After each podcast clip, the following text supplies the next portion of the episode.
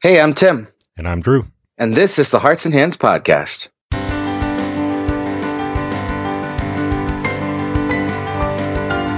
In Season 3, Episode 2, we continue our conversation with Faith Belt and Mike Westendorf about distracting from truth in art.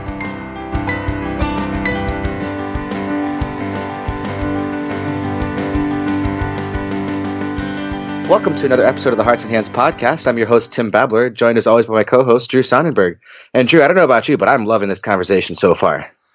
Yeah, uh, we, we said it a little bit last week, but I'll say it again. I don't know that we necessarily end up with a lot of answers and probably end up with more questions than we started with, but it was just a, a fascinating conversation all around. So let's get back to it. I was, I was struggling with how to phrase this as you were talking about, you know, Chris Tomlin and things like that, that, oh, have you heard the new song that Chris Tomlin wrote? But at the same time, like, if, if you know a great artist and you appreciate their work because of how it points to truth and things like mm-hmm. that, then I think it's very natural to be like, Hey, did you hear the new Gray Havens album? Because it's super good.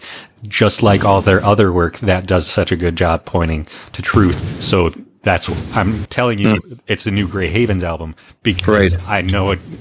Hopefully, that means to you that it's going to point to truth. It's also going to be really pleasant to listen to, but you know that's just almost a byproduct. Tim, what are you thinking?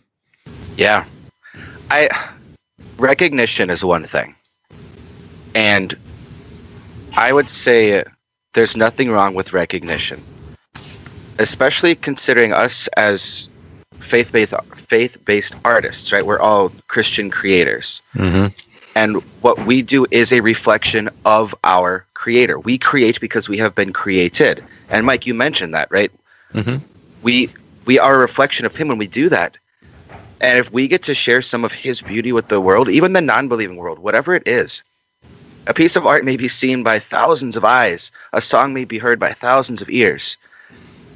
And it's not going to come across the same way to every single person. But there's going to be enough people like, you know what? That artist deserves recognition because their work is great. And that's, I would say, that recognition is deserved, is appreciated, is welcomed until, and again, I guess I don't know where the line is. Yeah. When, when it's, when is the line being crossed? When are we elevating the person or their work or quite simply above God, because that's that's what idolism is. Any anything you prioritize ahead of Him, and it can be so subtle we don't see it happen. Yeah, and then and then all of a sudden we start playing the game that the Pharisees started playing, right? Where they said, "Okay, well, if that's the line we don't cross, and I'm going to create two more lines further back so that I don't get anywhere near that."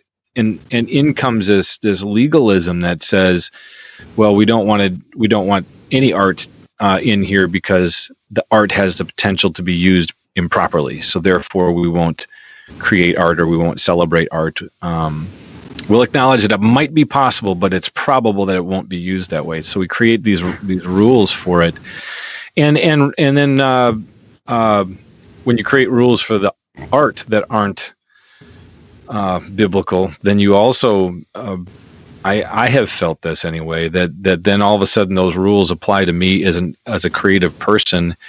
And um, as a as a as a Christian you know all of a sudden like hey Mike you know that art has been used improperly in the past. Therefore the art that you're creating is dangerous. You shouldn't create that art. And as a as a person who who writes modern uh, songs with uh, an understanding of some of our history. Um, but for a long time, uh, I was a little afraid to share those songs with the world because of what are what are other Christians going to say? Because it might not be. It could be used improperly. Yeah, I think uh, one core principle we have at Illum that I really enjoy is that we operate based on ideals, not abuses. Um, so, like you were saying, Mike, uh, about this might be used improperly, so I shouldn't make it. That's that's operating based on abuses. Like this may this might be abused, so don't do it. Rather right. than saying, uh, in an ideal situation, this won't be abused. This will be used properly. This will be understood properly. It'll point people to the truth. So I think that ties in here a little bit. I also, something Tim was saying about a piece being seen or heard by thousands of people made me think about just how important art can be because Mike, I'm I'm willing to bet thousands of people have heard at least one of your songs. But yeah, at this point, probably. Uh, I'm also willing to bet you haven't met all of those thousands of people. No, uh, no. So, you, because you created something, though, you were able to communicate truth to those people, and that's something I think a, a value that art has, and an encouragement to us as artists to keep doing it, um, because we can reach more people with truth than we would be able to otherwise especially in a digital era where it, everything's so easily shareable. Yeah, yeah. I remember Faith when I saw when I saw that because you know we you and I have had a chance to talk you know a number of times and we're actually kind of working on some co-art pieces together. Uh, I remember reading that and just thinking, you know, I'm a little older, but I wrestled I wrestle with this now, and I was afraid of it when I was younger, as I started, you know, um, actually putting together art that I, I would want to share with people. And for some of the reasons that you said, like a lot of art, honestly, like songwriting, um, a lot of it is pretty personal. It's it's um, my wrestling with trying to understand God or something that God's put on my heart, and it so it really does begin in a in a I don't know that it's a self-serving w- way necessarily, but a self-aware way. Self is definitely involved in it, you know. Mm. Uh, but that's kind of as it should be. God's doing things in relationship with us, and and then if the art uh, is something that might be shareable, having the courage to share it because my story or what what I've been um, able to write may have else that would allow them to to to see or to feel um, the freedom that I have, or the forgiveness that I have, or the relief that I have by singing or saying these words. So I remember when I saw that, you know, that when art becomes a distraction to truth instead of pointing to it, and, and being hard to nav- navigate the terrain, I remember just saying, thinking to myself, Faith, I hope that you you don't. I hope Satan doesn't get you to believe that you should stop using your creativity um, because there's a threat or a risk that um, you might not have you might not point to truth as effectively as you would or that for some people it points to truth and for other people it it points to something completely different. And so i think part of what i was was thinking is is i hope that we don't get discouraged when the art that maybe we even started self in a self-centered way, but trying to point to uh, to Jesus, um, that we give ourselves a bit of a break and not stop the process of learning how to be truth tellers in our art. Yeah, I, I've been I've been thinking a lot about that that lately. Self doubt can be just as as self-absorbed as as arrogance mm-hmm. or like thinking you're better than everyone else. Um yeah, I I don't know. It's I, that's kind of what I've been struggling with lately. You know, I when I started school, when I started college, I I remember I made this piece that was like very it was a very blatant Christian piece of art. Like it was very illustrative in the sense that like it's a picture of a cross and it's a picture of a nativity scene. And I remember having like a, a small show with my class and like people would go around and they they would look at it and then they would immediately move on to the next piece because those were images that they have seen like a thousand times from uh, just taking art history classes or just it's everywhere. Like we we know like the Renaissance was mostly religious art and they're famous today. So we that's still recognizable to people. And I realized like I can't I can't exactly spark conversation with people with starting with a piece of art like that. Right. So I started taking a route. Um, oh, actually, it was it was the Hearts and Hands Workshop. workshop. Thank you. I I was talking to Anna Biedenbender, and I was talking about that piece of art that I made and how it kind of it, it didn't resonate with anybody because I, I do go to a secular school, um, and and her workshop was about bridging the gap between the secular world and the the like Christian world.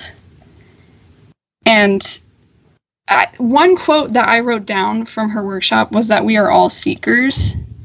And I've kind of like just run with that. Um, so a lot of these pieces are more like they're very much about doubt, like my own doubt and uh, things that you don't really talk about like in a Sunday school class.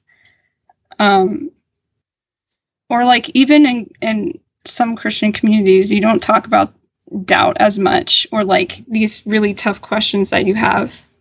But I kind of, by making art about that, I've had a lot more conversations with my peers, like here at school, than I ever did with that first piece. That was very like Christian, just outright. But That's great. I I have um, I've said before that sometimes as a Christian artist, I feel as though my hands are cuffed because every song I had, you know, as a Christian artist, I feel the pressure and the burden to always end a song with "But Jesus." So if I tr- if I speak about the truth of pain, like what sin has done in the world, I, I I don't necessarily have to call it out for that, but but wherever there's pain or hurt, sin is a part of that. Either sin to me, um, or sin that I've committed, and I live with the consequence of what I've done. That I always have to finish with, but Jesus, but Jesus. So I, I feel that, and in secular music, I remember, uh, you know, uh, you guys, I'm assuming, you know, talked to Luke Thompson, but one of the things that Luke had had helped me realize that when he had told me, pay attention when culture is celebrating some piece of art, whether it's music or a play or a movie, pay attention because culture doesn't like to be honest, and so when it's celebrating something that's resonating in the culture, it's actually showing part of its heart. And so when the breakup song that Taylor Swift sings and you know there's immediately 3 million downloads for it, what is it that she's saying that's actually true? Now she doesn't have the answer. Um, her lyrics won't point to the or I'd play a song by Dave Matthews who's agnostic at best. Uh, but certainly has has had some interaction with faith-based people.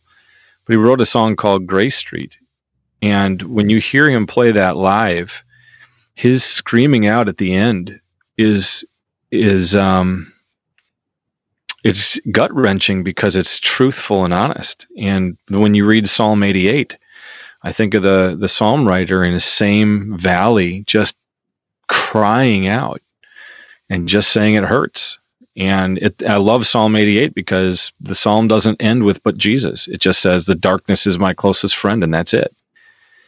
And so when we talk about that idea of art telling a truth, I think that's it's important for us to not feel always the compulsion in the moment to complete that bit of the truth, but to let it have space to resonate so that we can really wrestle with where is that where is that pain coming from and where does a pain find a resolution? And i think that art that doesn't answer the question for the viewer uh, can sometimes be very very powerful because it puts people on a path of curiosity to find out well will I ever get better? I mean, how many songs have done that, right?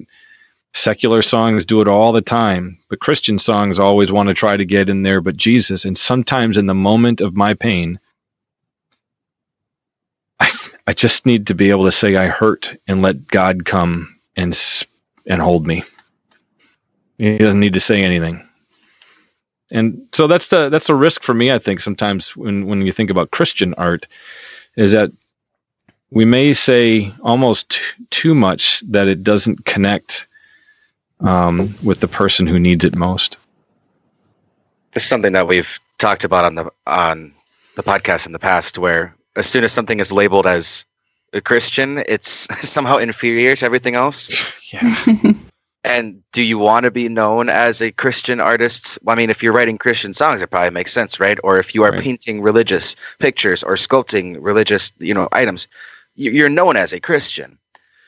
But why is it that suddenly that title makes it makes you inferior or makes your uh, product not worth the same as someone else's as far as recognition goes or anything like that?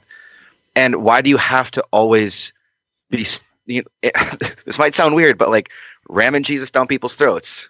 We need a minute for them to always. I, I have a lot of friends outside of the church world, and I think of it this way: I live my life in such a way that they know I'm a Christian. Mhm. I am not doing anything to compromise my morals or beliefs, but at times it's just like, oh yeah, like I totally forgot. Like you can do, like yeah, I, I can do normal stuff. You know, I can go bowling. I can I can go grab a beer at the bar with my friends. I know that's that sounds dumb, but at the same time, like yeah, I'm I'm not somehow isolated or I, I don't sit in church 12 hours a day. Well, actually, I kind of do because I work there, but you know what I'm saying? it's it's not to the same extent where I'm not allowed to live a, a quote unquote regular life or create quote unquote regular art that people can appreciate still. Mike, I want to get back to something you were saying about your songwriting that you struggle with not ending every song with but Jesus. It reminded me of a struggle I have. Oh, it, I, I think we're in slightly different scenarios because you, you record your own al- albums and perform concerts and things like that. Whereas uh, most of the time when I'm writing songs, I'm writing it f- specifically to be sung by a congregation. And s- just certain things you think about differently when you know that a hundred people are going to be singing this on Sunday. So the, the one of the things I struggle with is the the balance between being clear and people aren't going to get the point or it's going to miss the mark for some people. And I, I feel like then I steer away from that. And then I hate every song I write because it's just like very basic truths sta- stated very plainly without any level of artistry whatsoever. That's an interesting, uh, yeah, that's an interesting pull. You know, I don't, I don't know the answer. I'm just throwing this out there, but when we write for somebody to to use it or consume it, you know, are we writing with a different intention? You know, the the what's the purpose of the art? You know, and in faith, you know, it's diff- probably different for you than it is for a musician necessarily. But I'd be kind of curious to you know what's your motive for making a piece of art you will you know are are you especially if it's something that would be mass consumed and you know if you're writing for a congregation like you said i mean there are certain rules that we have to play by. It's singability it's key. I, I, I love your your sensitivity to the clarity of the lyrics and what they mean drew. I think that that's awesome. But those are those are going to be curbs to you know play a chord in a space where it might not necessarily be singable but you could create some some appropriate tension you know or the the, the, lyrics that you choose the kind of poetry that you write. So yeah how much does creating for an audience versus telling your story how does that i was going to say change the artist or how does the artist have to adapt their the rules by which they create depending on who's who the audience is I I actually have a similar question about like the responsibility of an artist. And I guess this is specifically visual artists, but I, I think it could branch out too. But the responsibility of the artist to communicate a message and communicate it well and maybe communicate it in a different way like versus the responsibility of a viewer to be educated or open oh. to that oh, thing. Oh yes. I also don't have an answer for that. I have no idea. That's a great tension though to bring up. That's that. I think that's that's great, and I know that pastors struggle with that.